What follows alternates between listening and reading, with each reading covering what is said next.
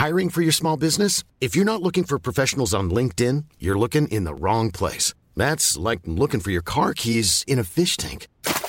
LinkedIn helps you hire professionals you can't find anywhere else, even those who aren't actively searching for a new job but might be open to the perfect role. In a given month, over 70% of LinkedIn users don't even visit other leading job sites. So start looking in the right place. With LinkedIn, you can hire professionals like a professional. Post your free job on linkedin.com slash people today.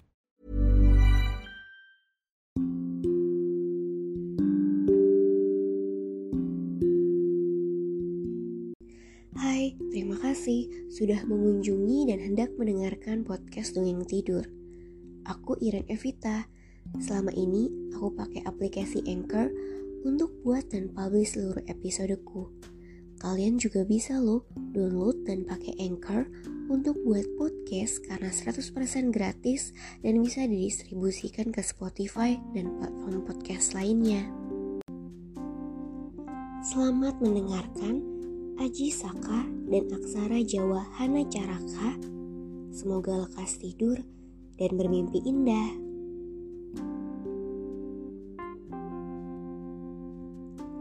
Saat itu berdirilah sebuah kerajaan bernama Medang Kamulan.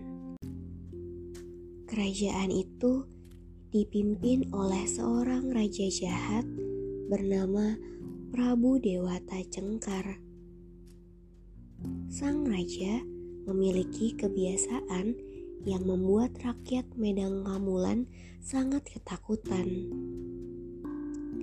Kebiasaan itu adalah kegemaran sang Prabu untuk memakan daging manusia. Namun, tidak ada yang berani menentang keinginannya. Setiap hari, Patih Jugul Muda akan sibuk mencari korban manusia untuk dipersembahkan kepada Sang Prabu. Hingga rakyat Medang Kamulan diam-diam mengungsi ke daerah lain untuk menyelamatkan diri mereka. Kabar mengenai kekejaman Prabu Dewata Cengkar sampailah ke sebuah desa bernama Desa Medang Kawit di sana, tinggallah seorang pemuda sakti dan gagah berani bernama Haji Saka. Haji Saka tidak tega mendengar banyak rakyat Medang Kamulan menjadi korban Prabu Dewata Cengkar. Maka ia ditemani oleh dua pengawal setianya, yaitu Dora dan Sembada pergi mengunjungi Medang Kamulan.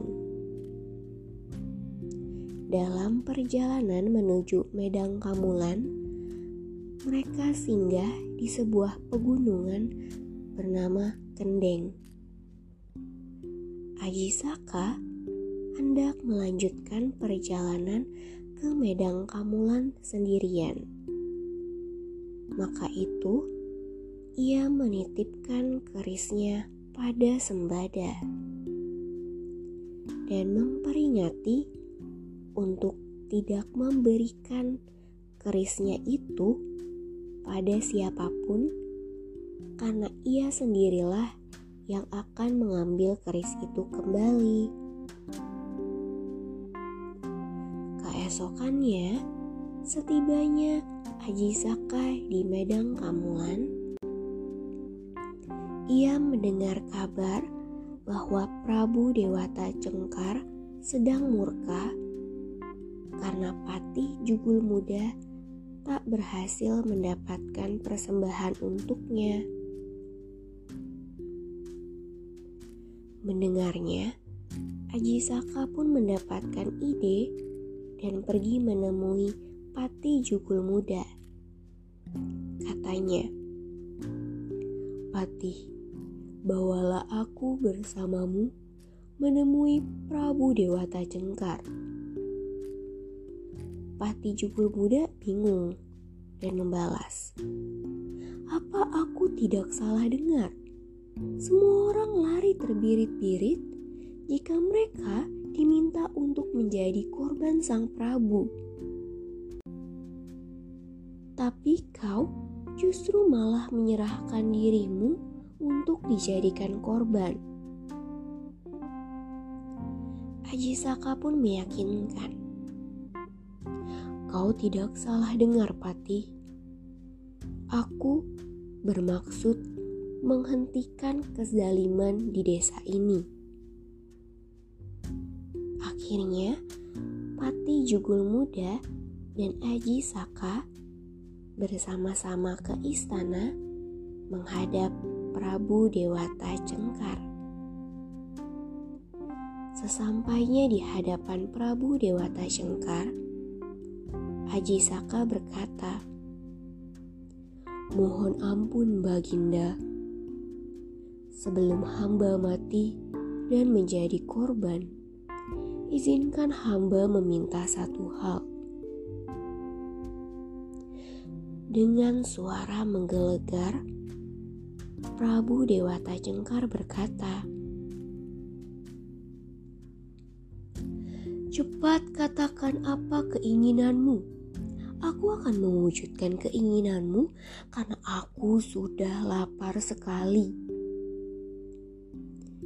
Haji Saka menjawab, Aku ingin mendapatkan imbalan tanah seluas sorban yang aku pakai ini. Mendengarnya, Prabu Dewata Cengkar tertawa. Hahaha, itulkah keinginanmu? Baiklah, sekarang coba kau rentangkan sorbanmu ke tanah. Aku pasti akan mengabulkannya. Sorban Aji Saka pun digelar ke atas tanah. Namun siapa sangka, tak seorang pun menduga sorban itu sangatlah panjang. Bahkan melebihi kerajaan Prabu Dewata Cengkar. Sorban itu membentang dari istana ke perkampungan penduduk, ke hutan, ke gunung, bahkan sampai ke lembah ngarai. Semua yang menyaksikannya tercengang melihat sorban Aji Saka sangatlah panjang dan lebar. Meski begitu, Prabu Dewata Cengkar sudah menyetujui permintaan Aji Saka dan harus memenuhi janjinya. Itu artinya wilayah Medang Kamulan menjadi milik Aji Saka mengetahui bahwa ia ditipu, Prabu Dewata Cengkar marah bukan kepalang dan mengamuk. Namun berkat kesaktian Aji Saka, sorban Aji Saka yang telah membentang itu tiba-tiba melilit tubuh Prabu Dewata Cengkar. Lilitan itu sangat kuat hingga tubuhnya yang besar bagaikan raksasa tak mampu bergerak sedikit pun, apalagi meronta-ronta. Kemudian, tubuh Prabu Dewata Cengkar dilemparkan ke dalam laut selatan yang berombak besar. Dengan sekejap, tubuh raksasa itu hilang di telan ombak yang ganas. Pada akhirnya, Prabu Dewata Cengkar mati di tangan Aji Saka dan kezalimannya pun berakhir. Seluruh rakyat Medang Kamulan bersorak-sorai. Semua bahagia karena terbebas dari raja yang suka memakan daging manusia. Sejak saat itu, Aji Saka dinobatkan menjadi raja di Medang Kamulan. Ia dikenal sebagai raja yang baik hati dan bijaksana. Sampai suatu hari, Aji Saka teringat akan kerisnya. Ia meminta bantuan Dora untuk mengambil keris yang berada di tangan Sembada. Katanya, Dora, tolong kau ambilkan kerisku yang berada di tangan Sembada. Ia kini masih di pegunungan Kendeng. Dora pun membalas, Baik, akan saya laksanakan yang mulia. Dora pun menuju pegunungan Kendeng untuk menemui Sembada. Setibanya di sana, ia melepas rindu pada sahabatnya. Mereka pun saling berbincang-bincang dan menanyakan kabar. Barulah setelah itu, Dora menyampaikan bahwa ia diutus Aji Saka untuk mengambil keris pusakanya. Namun, Sembada menolak dengan tegas karena ia selalu memegang pesan Aji Saka padanya dulu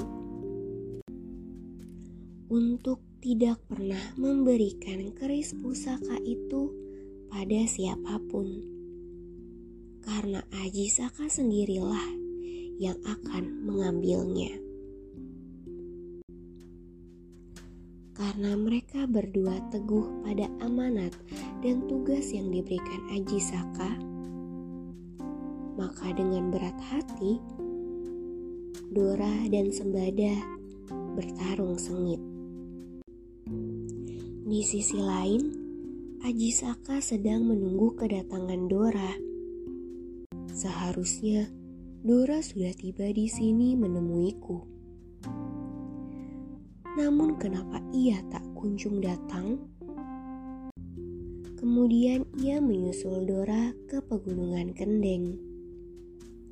Setibanya di sana, betapa terkejutnya Aji Saka saat melihat dua orang kepercayaannya mati tergeletak di tanah bersimbah darah. Rupanya, mereka telah bertarung sampai mati demi memegang amanat dan tugas yang mereka emban. Barulah saat itu teringatlah Aji Saka akan tugas yang dulu ia berikan pada Sembada untuk tidak memberikan keris pusaka itu pada siapa pun sampai ia sendiri yang akan datang mengambilnya. Dora pun ia beri tugas untuk mengambil keris pusaka itu dari Sembada. Mengingatnya, Aji Saka merasa bersalah pada Sembada dan Dora. Untuk mengabdikan kesetiaan kedua abdinya, Aji Saka pun menulis huruf-huruf di sebuah batu yang kemudian dikenal dengan nama Carakan. Susunan huruf Jawa itu adalah Hana Caraka, Data Sawala pada jayanya Maga Batanga yang artinya adalah Hana Caraka berarti ada utusan. Data Sawala berarti pada bertengkar. Pada jayanya berarti sama saktinya. Maga Batanga berarti mati bersama. Maka jika digabungkan, ada utusan pada bertengkar sama saktinya mati bersama. Batu carakan berisi aksara Jawa Hana Caraka itu menjadi peninggalan bersejarah yang ditinggalkan oleh Aji Saka untuk mengenang apinya yang meninggal dalam menjalankan tugas yang diembannya.